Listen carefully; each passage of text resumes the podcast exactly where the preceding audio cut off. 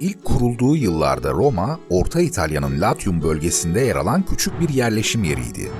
Günümüzde Roma denince akla gelen görkemli ve ihtişamlı kamu binalarının hiçbiri o dönemde henüz inşa edilmemişti.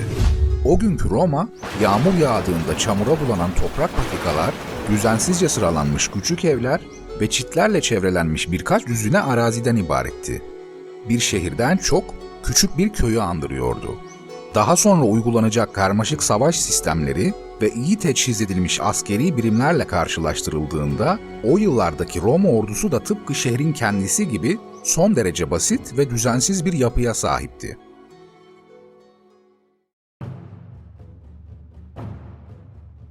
Roma askeri dediğimizde gözümüzün önüne genelde filmlerden, dizilerden ve oyunlardan aşina olduğumuz Roma lejyonerleri gelir. Ancak bu dönemde Roma askerleri daha çok şöyle görünüyorlardı. Bunlar savaş süresince ücretsiz olarak hizmet veren mülk sahibi vatandaş milis kuvvetleriydi.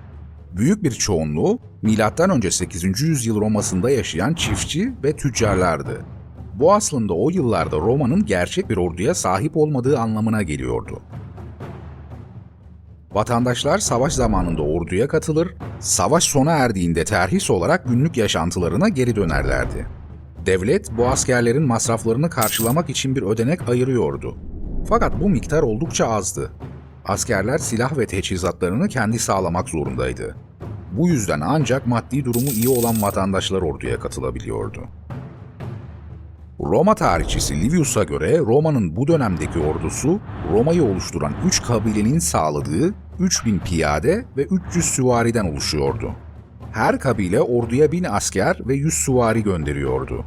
Zamanla Roma çevredeki diğer kabileler üzerinde hakimiyet sağlayınca savaş zamanında bunların her birinden 1000 piyade ve 100 süvari almaya başladı. Ordu bizzat kral ya da kralın atadığı bir general tarafından idare ediliyordu. Bu dönemdeki savaşlar küçük ölçekliydi. Orduların belli bir savaş düzeni yoktu.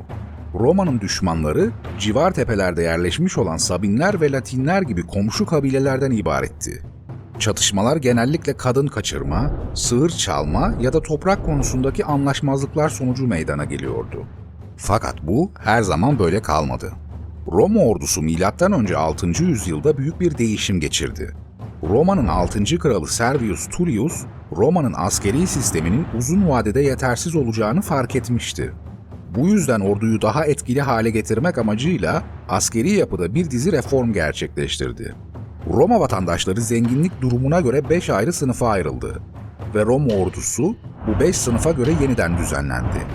Yeni sistem savaşabilecek her Roma erkeğini gelirine en uygun hizmet alanına yerleştiriyordu.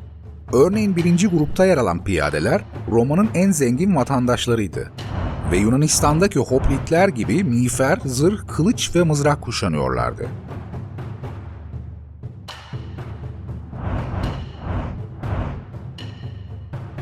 Buna karşılık sistemin en alt basamağında yer alan 5. gruptaki vatandaşlar en fakir olanlardı. Bunlar zırhsız bir şekilde sapan ya da mızrakla savaşıyorlardı. Servius döneminde yaşanan değişiklik bununla sınırlı değildi. Romalılar onlara bölgede üstünlük sağlayacak yeni bir savaş sistemi benimsemişlerdi. Düzensiz ordu yerine askerlerin bir bütün halinde ve organize bir şekilde hareket ettiği falank sistemine bırakmıştı. Falanksın kökeni antik Yunanistan'a dayanıyordu. Bu sistemin Roma'ya Güney İtalya'da kurulan Yunan kolonileri aracılığıyla 6. yüzyıl civarında ulaştığı düşünülüyor. Eski düzensiz sistemle karşılaştırılınca falanks, Roma ordusu için büyük bir yenilikti. Uygulaması belli bir deneyim gerektirdiği için askerlerin bol bol talim yapması gerekiyordu. Böylece Roma vatandaşlarının askerlik için ayırdıkları süre uzamıştı. Falanksın standart dizilişi 8'erlik hatlardan oluşan uzun bir kalkan duvarı şeklindeydi. Askerlerin her biri paketlenmiş bir grup gibi tek parça halinde hareket ediyordu. Romalılar falank sistemini benimsedikleri ilk yıllarda düzensiz şekilde savaşan rakiplerine karşı kolaylıkla üstünlük sağlamışlardı. Fakat Orta İtalya'ya doğru genişlemeye başladıklarında bu sistemin bazı dezavantajları olduğunu fark ettiler. Falanks etkili bir savaş taktiğiydi. Ancak askerlerin yavaş hareket etmesine neden oluyordu. Birimler açık alanda savaşırken farklı yönlerden gelen saldırıları karşılamak için zamanında pozisyon alamıyorlardı. Manevra problemi bununla da sınırlı değildi. Orta İtalya dağlık arazilerden oluşuyordu ve falanks düzeni eğimli arazilerde ilerleyebilecek ya da dağ geçitlerini kolaylıkla aşabilecek esnekliğe sahip değildi. Bölgenin yerlileri vurkaç taktiğini çok iyi uyguluyor, ayrıca uzun menzilli silahlar kullanıyorlardı. Bu tür saldırılar Roma'nın falanks hatlarını işlevsiz kılıyordu. Tüm bunlara ek olarak Romalılar M.Ö. 3. yüzyılın başlarında Samnitlerle girdikleri bir dizi mücadeleyi de kaybetmişlerdi. Artık savaş sistemlerini yeniden gözden geçirmeleri gerekiyordu. Milattan önce 3. yüzyıl dolaylarında yapılan askeri reformlar Roma ordusunda köklü bir değişim yarattı. Yeni sistemin adı avuç içi anlamına gelen manipulus'tu. İlk kez Roma tarihçisi Polybius tarafından ele alındığı için günümüzde bu sistem Polybius sistemi olarak da biliniyor. Bu sisteme göre her bir lejyon 3 ayrı birime ayrıldı. Bu birimler hastati, principes ve triari olarak adlandırılmıştı. 120 kişilik 10 taburdan oluşan hastati, ordunun ön saflarında yer alıyordu. Bunlar Roma ordusuna yeni kaydolmuş, eğitimlerini yakın zaman önce tamamlamış genç ve deneyimsiz askerlerdi. İkinci hattı yine 120 kişilik 10 taburdan meydana gelen Principes birlikleri oluşturuyordu. Hastatilerden daha deneyimliydiler. Ancak Roma'nın en iyi askerleri bunlar değildi.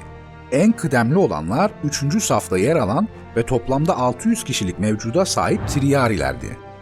Bunlara ek olarak her lejyonda 1200 kişiden oluşan hafif zırhlı Velites birlikleri ve ordunun kanatlarını korumakla görevli 300 süvari bulunurdu. Kabaca bir tanım yapmak gerekirse Manipulus, deneyimsiz ve genç askerlerin ön sırada yer aldığı, daha kıdemli olanların ise ordunun arka saflarını oluşturduğu bir harp sistemiydi. Bu sistem ayrıca yeni bir dizilişi de beraberinde getirmişti. Falanks sisteminde hatlar düz bir sıra şeklindeydi. Manipulus'ta ise taburlar dama tahtası şeklinde organize edilen yeni bir diziliş biçimi benimsemişlerdi. Principes taburları Hastati hattındaki boşlukları, Triari taburları ise Principes hattındaki boşlukları dolduruyordu. İlk saldırı Hastatiler tarafından Pilum adı verilen mızrakların düşman hattına fırlatılmasıyla başlardı.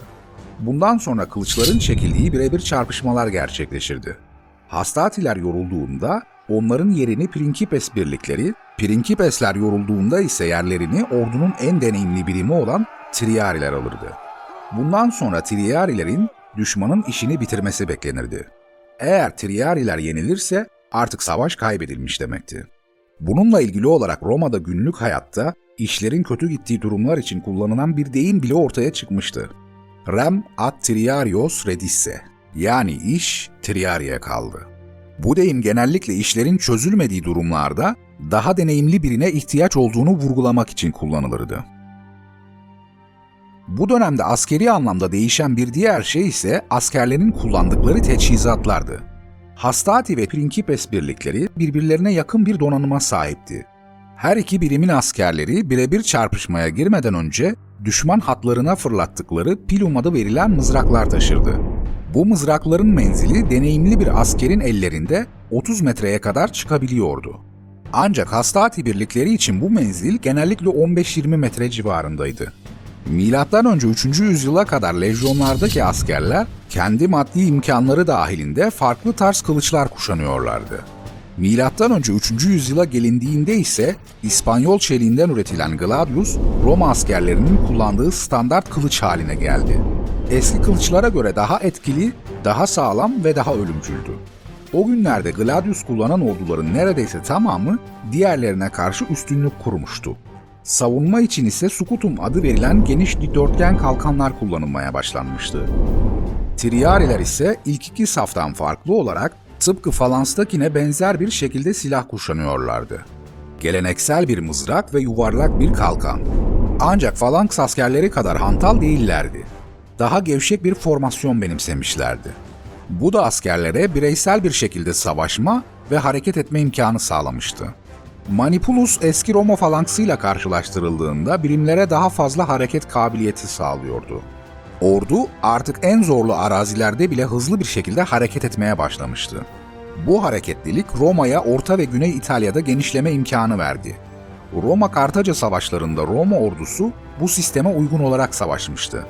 Milattan önce 218'de Trebia Nehri Muharebesi'nde Kardaca ordusunun gizlice arkaya dolaşan birliklerini Roma askerlerinin geri kalanından uzak tutan birlikler Triarilerdi.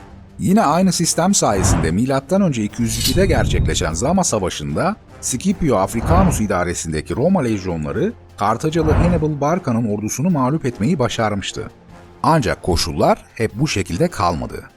Roma'nın sınırları genişledikçe Manipulus işlevselliğini yitirmeye başladı. Yeni bir askeri sisteme ihtiyaç vardı. Ve bu sistemle birlikte Roma'nın ünlü lejyonerleri ortaya çıkacaktı.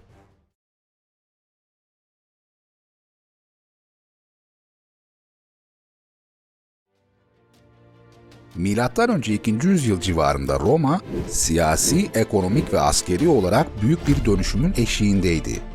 Cumhuriyet artık bölgesel bir güç olmaktan çıkmış, Akdeniz'in dört bir yanında savaşan güçlü bir devlet haline gelmişti. Bir önceki bölümde bahsettiğimiz Manipulus sistemi, Orta İtalya'nın yerel kabilelerine karşı savaşmak için idealdi. Ancak sınırlar genişledikçe Roma, daha büyük ordulara sahip, daha güçlü devletlerle karşı karşıya gelmeye başladı. Manipulus artık yetersiz kalıyordu.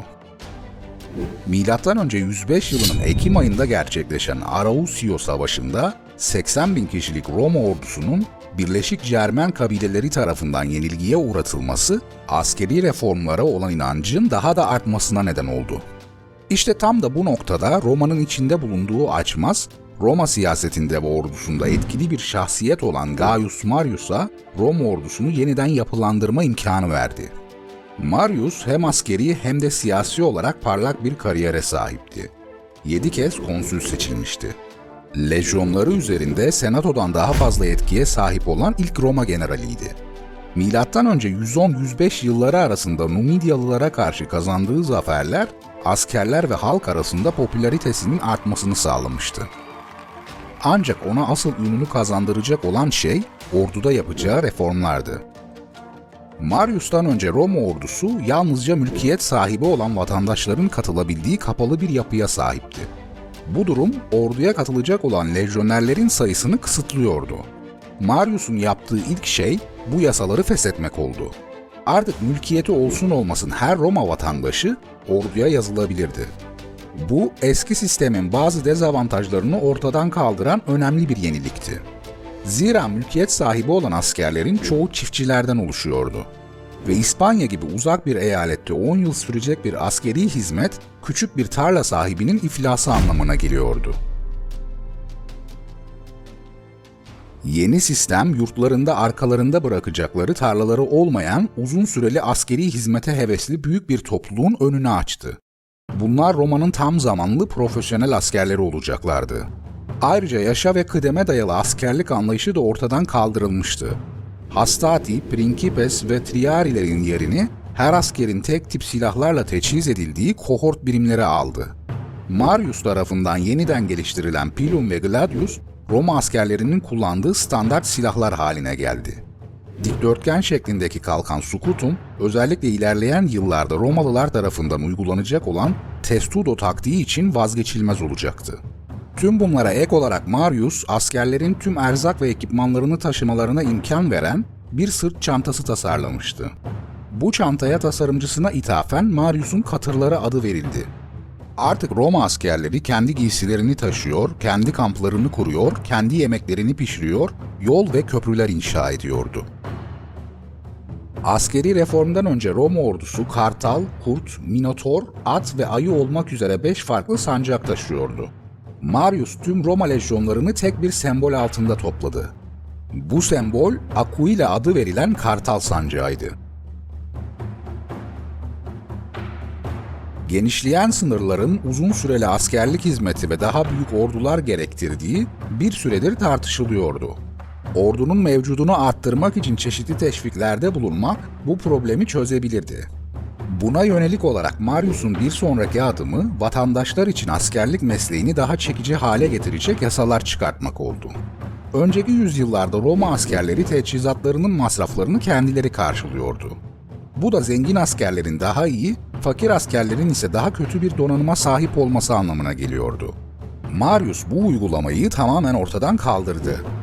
Bundan sonra askerlerin teçhizatları devlet tarafından karşılanacaktı. Buna ek olarak askerlere hatırı sayılır bir maaş bağlanmıştı. Ayrıca artık emekli olduklarında yoksul bir hayata dönmüyorlardı. Roma ordusuna verdikleri hizmetin karşılığı olarak devlet tarafından bir araziyle ödüllendiriliyorlardı. Bu şekilde askerlerin gelecekleri hakkında endişe duymaları engellenmiş oluyordu. Ancak bu noktada şunu da belirtmekte fayda var.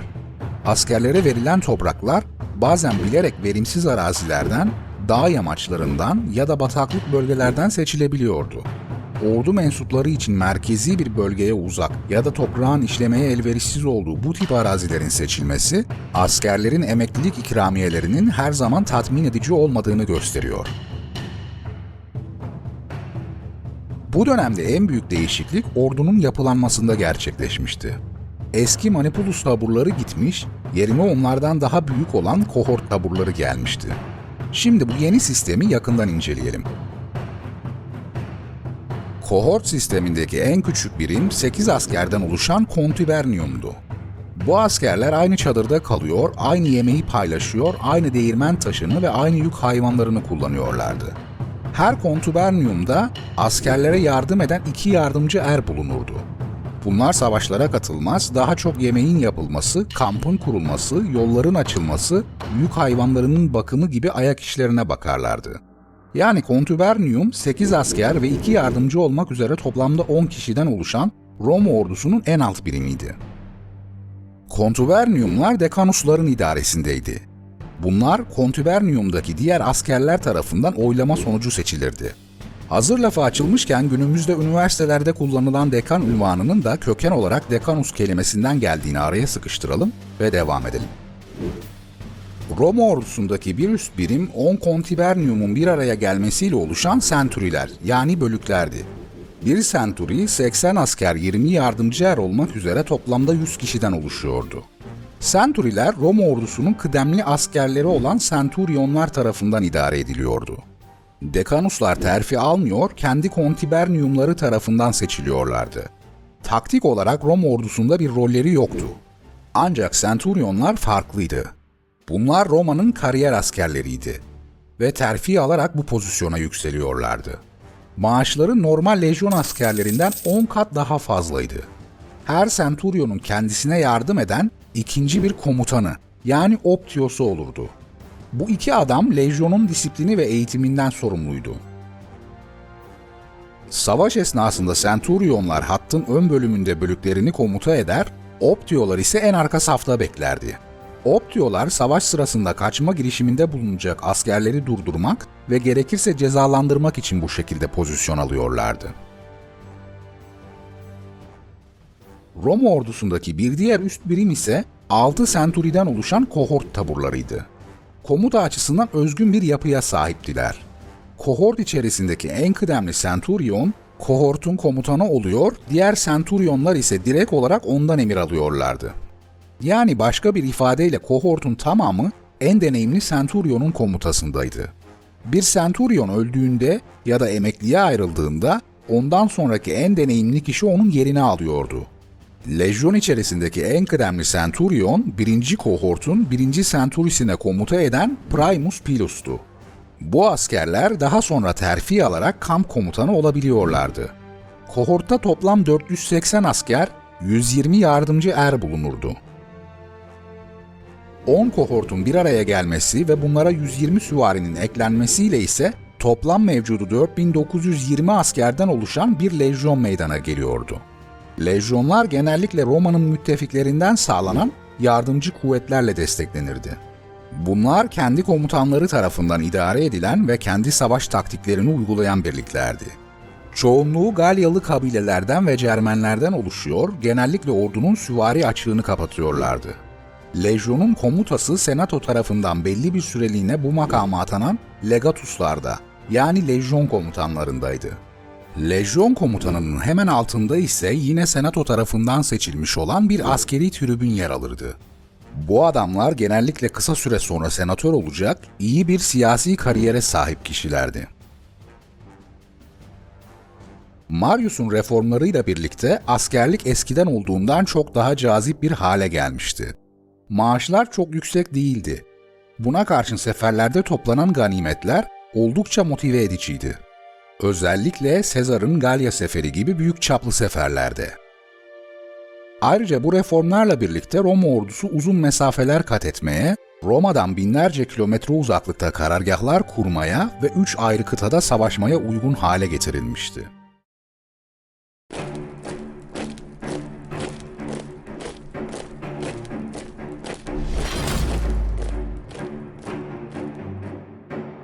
Milattan önce 1. yüzyıl Roma tarihi açısından bir dönüm noktasını temsil eder. Bu yüzyıl içerisinde Roma Cumhuriyeti'nin sınırları muazzam bir genişliğe ulaşmış, kanlı bir iç savaş süreci yaşanmış ve milattan önce 27 yılından itibaren Cumhuriyet bir imparatorluğa dönüşmüştü. Bu yüzyıl konsüllerin, diktatörlerin ve imparatorların yükseldiği yüzyıldı. Bu videomuzda 2000 yıl öncesine bir yolculuk yapıp tüm bu süreç içerisinde Roma ordusunun nasıl bir yapıya sahip olduğuna göz atacağız. Ordudaki müttefik kuvvetlerden Augustus'un reformlarına, muhafız alaylarının kuruluşundan bir Roma askerinin eğitimine kadar pek çok konuya değineceğiz. Şimdi arkanıza yaslanın ve benimle gelin. Başlıyoruz. Daha önceki bölümlerde Roma ordusuna katılmak için en önemli şartın Roma vatandaşlığı olduğunu görmüştük. Fakat bu koşul M.Ö. 1. yüzyılda özellikle asker ihtiyacının arttığı durumlarda göz ardı edilebiliyordu. Örneğin Sezar bir lejyonun tamamını Galyalılardan oluşturmuştu. Bunlar gösterdikleri hizmetin karşılığı olarak zaman içerisinde devlet desteği dahi almışlardı. Bunun yanı sıra bazı müttefik kralların kendi ordularını Roma lejyonu şeklinde organize ettiği de oluyordu. Numidya kralı Yuba'nın ordusunda 4, Galatya kralı Deiotarus'un ordusunda ise 2 lejyon bulunuyordu. Galatya lejyonları daha sonra birleştirilerek 22. Deiotariana lejyonu adını almış ve Roma ordusunun bir parçası haline gelmişti. Tarih boyunca bütün ordularda olduğu gibi Roma ordusunda da teorideki birim mevcutları sahaya nadiren yansıyordu. Bir önceki bölümden de hatırlayacağımız gibi kohortlar teorik olarak 480 askerden oluşuyordu. Buna karşılık M.Ö. 48 yılında gerçekleşen Farsalus Muharebesi'nde Pompeius'un kohortlarındaki asker sayısı 400'dü. Öte yandan Sezar'ın Mısır seferinde bu sayı daha da düşüktü. İç savaş süresince verilen zayiatlar Sezar'ın lejyonlarından birinin sayısını bin askere kadar düşürmüştü. Ordunun mevcudunun azaldığı bu gibi durumlarda müttefik birliklerin önemi artıyordu. Romalılar bu birliklere Auxilia adını vermişlerdi. Genellikle Galyalılardan, Trakyalılardan ve Germenlerden temin edilen askerlerle oluşturuluyorlardı. Bunlar içerisinde en bilineni Ren Nehri kıyısında yerleşmiş olan Batavi kabilesiydi.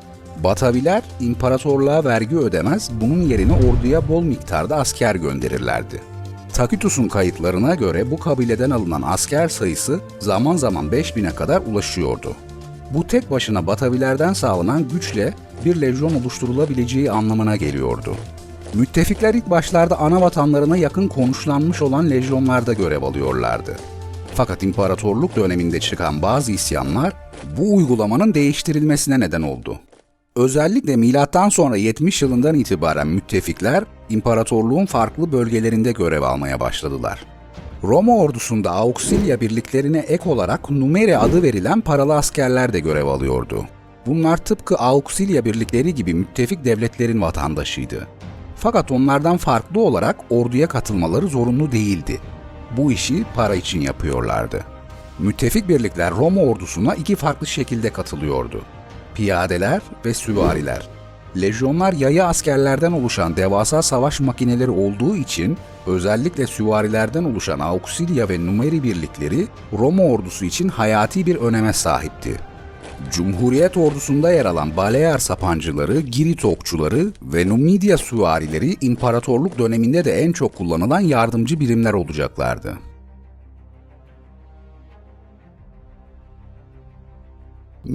Önce 31 yılında gerçekleşen Actium Muharebesi Roma Cumhuriyeti'nin son savaşıydı. Bundan 4 yıl sonra Roma, Octavianus'un hakimiyetinde bir imparatorluğa dönüştü. Kendisine Senato tarafından Augustus ve Princeps ünvanları verildi. Sezar'ın varisi siyasi kariyer basamaklarını beklenmedik bir hızla tırmanarak birkaç yıl içerisinde Roma'daki en güçlü adam haline gelmişti. Ancak bu gücü korumak için yapması gereken şeyler vardı. Augustus yıllarca süren iç savaş sürecinin Roma'nın dinamik askeri yapısıyla yakından ilgili olduğunu fark etmişti. İmparatorlukta huzuru sağlamak için orduyu kontrol altında tutmak gerekiyordu. Aksi takdirde rakip komutanların emri altındaki lejyonlar birbirleriyle karşı karşıya geliyor, savaşıyor, hatta devletin varlığı için tehdit dahi oluşturabiliyorlardı. Augustus'un orduda yaptığı askeri reformlar Roma'yı dönem dönem zor durumda bırakan bu açmazı engellemeye yönelikti.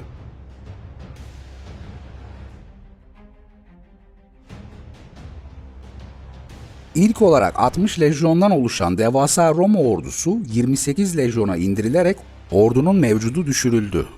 Milattan sonra 9. yüzyılda gerçekleşen Teutoburg Savaşı'nda Cermenlerin 3 Roma lejyonunu yok etmesinin ardından bu sayı 25'e kadar düştü ve yaklaşık olarak gelecek 300 yıl boyunca bir değişikliğe uğramadı. Buna karşılık lejyonlarda yer alan asker sayısı az da olsa yükseltilmişti. Bir önceki bölümde her bir lejyonun yardımcı kuvvetler hariç 4920 askerden oluştuğunu görmüştük. Augustus döneminde yapılan reformlarla birinci kohortun mevcudu 480'den 800'e çıkarıldı. Böylece bir lejyonun toplam mevcudu 5240 askere ulaşmış oldu. Bu da Augustus döneminde Roma lejyonlarının toplam askeri gücünün kabaca 130 bin civarında olduğunu gösteriyor. Bunlara yardımcı kuvvetlerin ve paralı askerlerin de eklenmesiyle bu sayı 250 bine kadar çıkabiliyordu. Bunun yanı sıra imparator yıllarca orduda hizmet etmiş askerlerin deneyimlerinden faydalanmak için Praefectus Castrorum adı verilen yeni bir rütbe oluşturdu. Lejyon komutanları yani legatuslar genel olarak yeni senatör olmuş aristokratlar arasından seçilirlerdi. Parlak bir siyasi kariyere sahip olsalar da askeri açıdan deneyimsizlerdi. İşte Praefectus Castrorum yani kamp komutanları onların bu açığını ortadan kaldırmak için Augustus tarafından oluşturulmuş yeni bir pozisyondu. Kampın sorumluluğu ve komutası, lojistik ve mühendislik işleri, günlük görevlerin askerler arasında dağıtılması bunların sorumluluğundaydı. Kısacası Praefectus Castrorum, deneyimsiz lejyon komutanına askeri, teknik ve lojistik açıdan yardımcı olan deneyimli bir askerdi. Augustus orduyu kontrol altında tutmak ve ülke içerisinde huzuru sağlamak için askerlerin sadakatinin lejyon komutanlarına değil kendisine bağlı olması gerektiğini biliyordu. Bu yüzden askerlerin şartlarının iyileştirilmesi için bir dizi girişimde bulunmuştu. Lejyonerlerin maaşları artık bizzat imparatora ait hazineden karşılanıyordu. Ayrıca maaşlar yükseltilmiş, askerlerin emekli olduktan sonra alacakları ikramiyeler iyileştirilmişti. Augustus'un reformlarından önce devlet emekli olan askerlere daha sonraki hayatında geçimini sağlayabilmesi için bir arazi veriyordu. Bu uygulama imparatorluk döneminde de devam etti. Ancak isteyen askerler artık arazi yerine para alabiliyorlardı. Lejyonerlerin maaşlarında ve emeklilik koşullarında yapılan bu gibi iyileştirmeler ordunun sadakatinin imparatorun şahsında toplanmasını sağladı. Augustus döneminde yapılan en büyük askeri reform, şüphesiz imparatorluğun başkenti Roma'da kalıcı bir garnizonun kurulmasıydı. Burada ikamet eden askerler, imparatorun komploları ve isyanları yıldırmak, şehirdeki asayişi sağlamak için kullandığı muhafız alaylarıydı. Bunlar imparatorun en yakın savunma hattıydı. Senatoya giderken ona eşlik ediyor, gece uyurken onu koruyor ve şehirdeki asayişi sağlıyorlardı.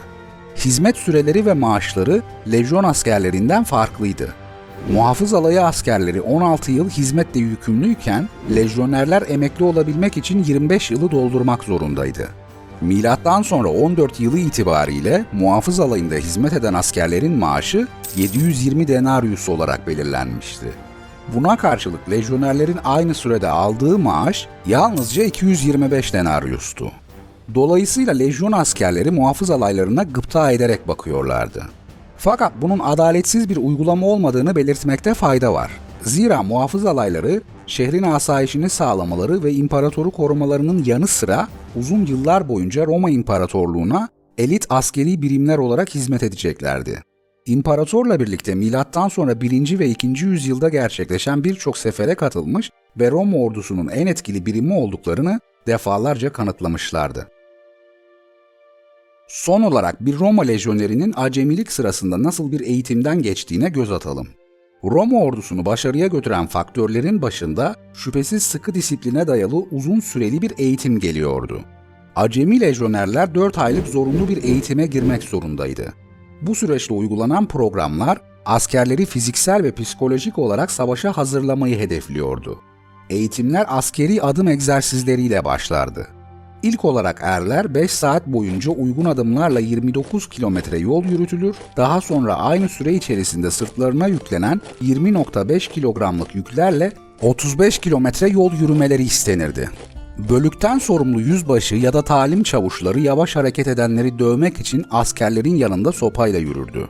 Bundan sonraki aşama savaşa hazırlıktı. Silahlı talimler ahşap kılıç ve mızraklarla yapılırdı. Eğitimlerde kalkanla birlikte vücudu etkin bir şekilde korurken mızrak ya da kılıçla nasıl saldırılar yapılacağı gösterilirdi. Ayrıca acemi erlere yüzme de öğretilirdi. Sefer sırasında özellikle köprü kurulacak zaman yoksa askerlerin nehirleri yüzerek geçmesi bekleniyordu. Tüm bunlara ek olarak üstün körü de olsa erlere okçuluk, sapan kullanımı ve at sürme konusunda da eğitimler veriliyordu.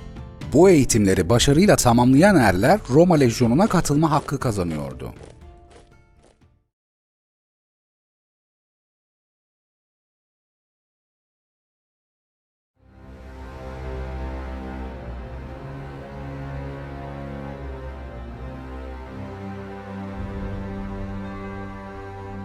Milattan sonra 3. yüzyıl Roma İmparatorluğu için pek çok felaketin üst üste geldiği bir dönemdi.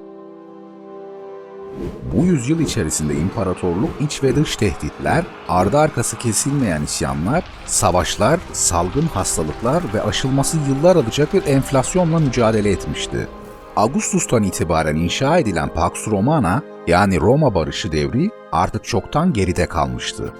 Bu, hırslı siyasetçilerin ve açgözlü generallerin yükselmek amacıyla imparatorluğu adeta yıkımın kıyısına sürüklediği bir yüzyıldı.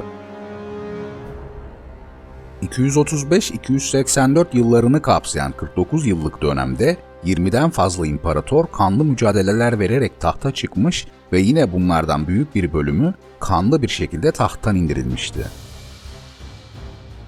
Daha önceki bölümlerde Roma ordusunun sürekli gelişerek antik çağın en büyük savaş makinesine nasıl dönüştüğünü ele almıştık. Şimdi ise sıra bu ordunun prestijini nasıl yitirdiğini ve 3. yüzyıldan itibaren aşamalı olarak nasıl güç kaybettiğini anlatmaya geldi.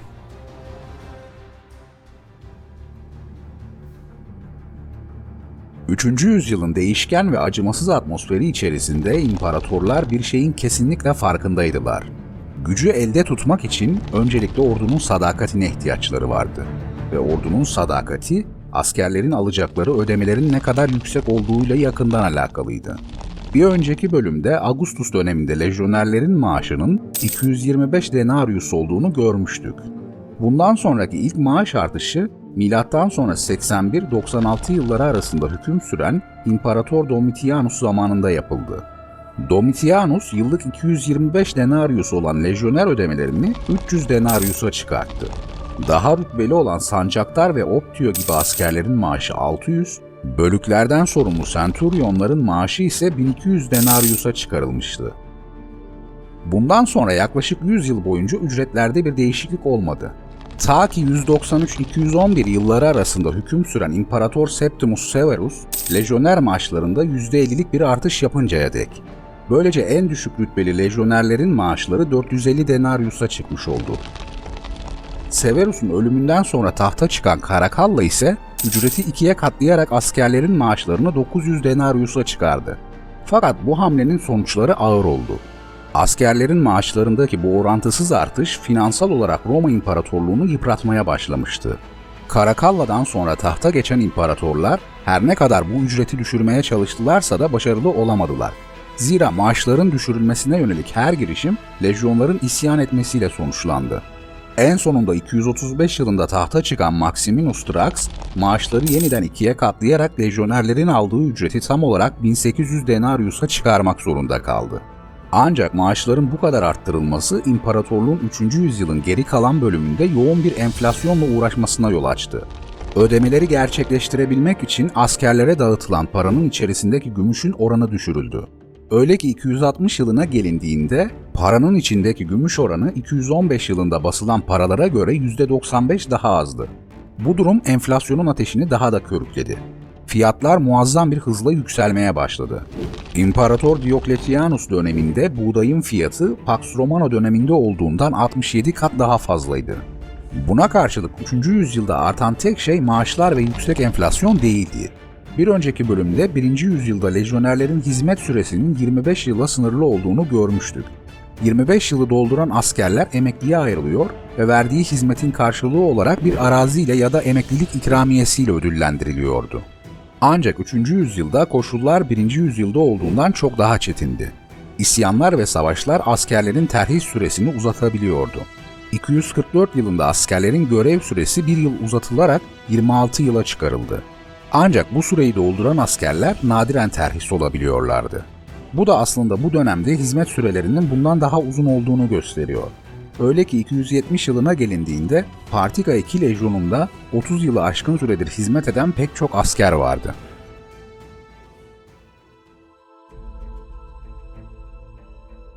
Geç imparatorluk dönemine geldiğimizde ise askerlik eskiden olduğu gibi onurlu ve cazip bir meslek olarak görülmüyordu.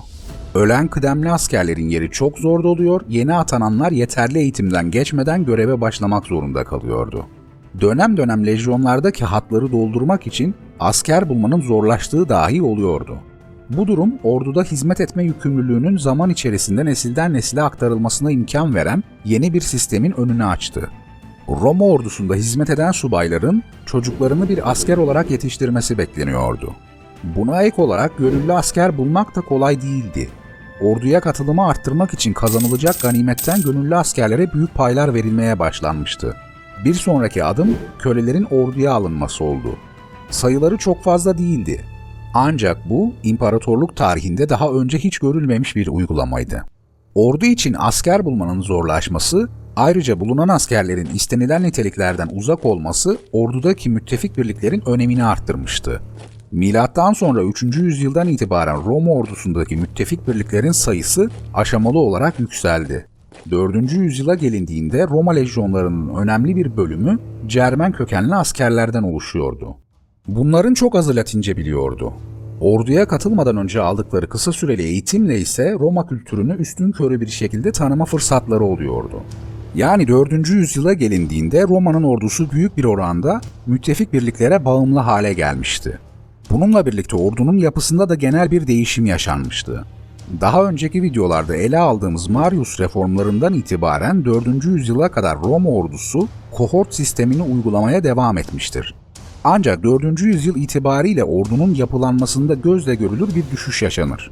Sınırlarda görev yapan askerlerin büyük bir çoğunluğu bir lejyonerden çok köylü milis kuvvetlerini andırmaktadır. Bunlar askerlik dışında işlerle de meşgul olan, kendi tarlalarını ekip işleyen, ticaret yapan insanlardır. Geç imparatorluk döneminde askerlerin bu gibi girişimlerde bulunmalarını engellemek için bazı yasalar çıkarıldıysa da bunlar pek etkili olmamıştır. Tüm bunlara ek olarak 4. yüzyılda olaylarında Roma ordusunda eski bir geleneğe geri dönüldü. Roma'nın ilk askerleri devlet tarafından ödenen belli bir bütçeyle teçhiz ediliyordu.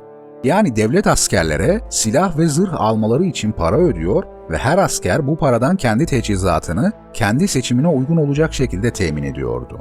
Marius reformlarıyla birlikte bu uygulamanın kaldırıldığını daha önce görmüştük. Böylece Roma lejyonları devlet tarafından sağlanan standart silahlar ve zırhlar kuşanmaya başlamışlardı. Ancak 4. yüzyıla gelindiğinde imparatorluk mevcut ekipmanları karşılayacak kadar güçlü değildi. Bu nedenle eski uygulama yeniden canlandırıldı. Askerler yeniden devletten ödenek almaya başlamışlardı. Roma lejyonlarının standart ekipmanları yerini her bölgede değişiklik gösteren farklı tür ekipmanlara bıraktı. Öyle ki M.Ö. 5. yüzyılın başlarında karşı karşıya gelen Romalı komutan Stilicho ve God kralı Alari'nin ordusundaki askerleri dış görünüş bakımından birbirinden ayırt etmek oldukça zordu. Zamanla Roma ordusunun organizasyonunda da değişiklikler olmuştu. 4. yüzyılda artık eski lejyonlar yoktu. Roma birlikleri 3 ayrı alt gruba bölünmüş ve ordu buna göre yeniden düzenlenmişti. Birinci grup Comitatus Praesentales yani İmparatorluk Eskort Ordusuydu. Bunların birinci görevi imparatorun güvenliğini sağlamak ve tahtı gaspçı rakiplere karşı korumaktı.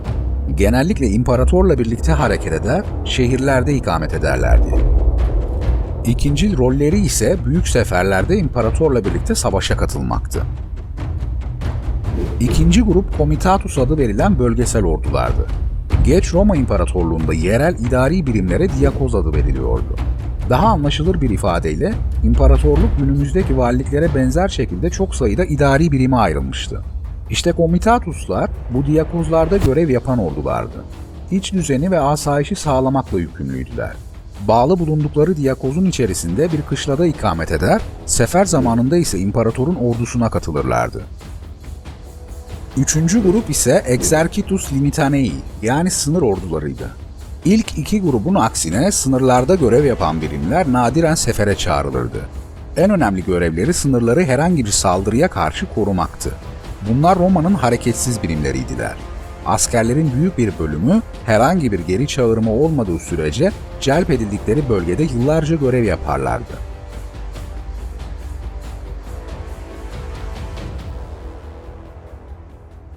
Roma'nın bu dönemdeki ordu mevcudunu saptamak ise oldukça zordur. Bazı kaynaklar 3. yüzyılın ortalarında çeşitli görevler için kullanılan askerlerin mevcudunun 350 bin civarında olduğunu söyler. Bu sayı İmparator Diokletianus ve Konstantinus dönemlerinde 500-600 bin civarına kadar çıkar. Ancak bu kayıtlar birçok açıdan yanıltıcıdır. Zira bu yıllarda çok sayıda asker özel görevlendirmelere atandığı için sahada bulunan asker sayısı 100 bini nadiren aşıyordu.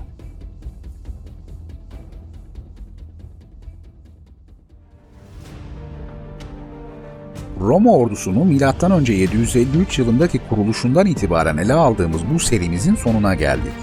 İlerleyen günlerde Bizans ordusu için de benzer bir video yapmayı düşünüyoruz. Bu ve başka videolarımızı kaçırmamak için kanala abone olduğunuzdan ve bildirimleri açtığınızdan emin olun. Ayrıca yorumlara gelecek videolar için öneri bırakmayı unutmayın. Görüşmek üzere.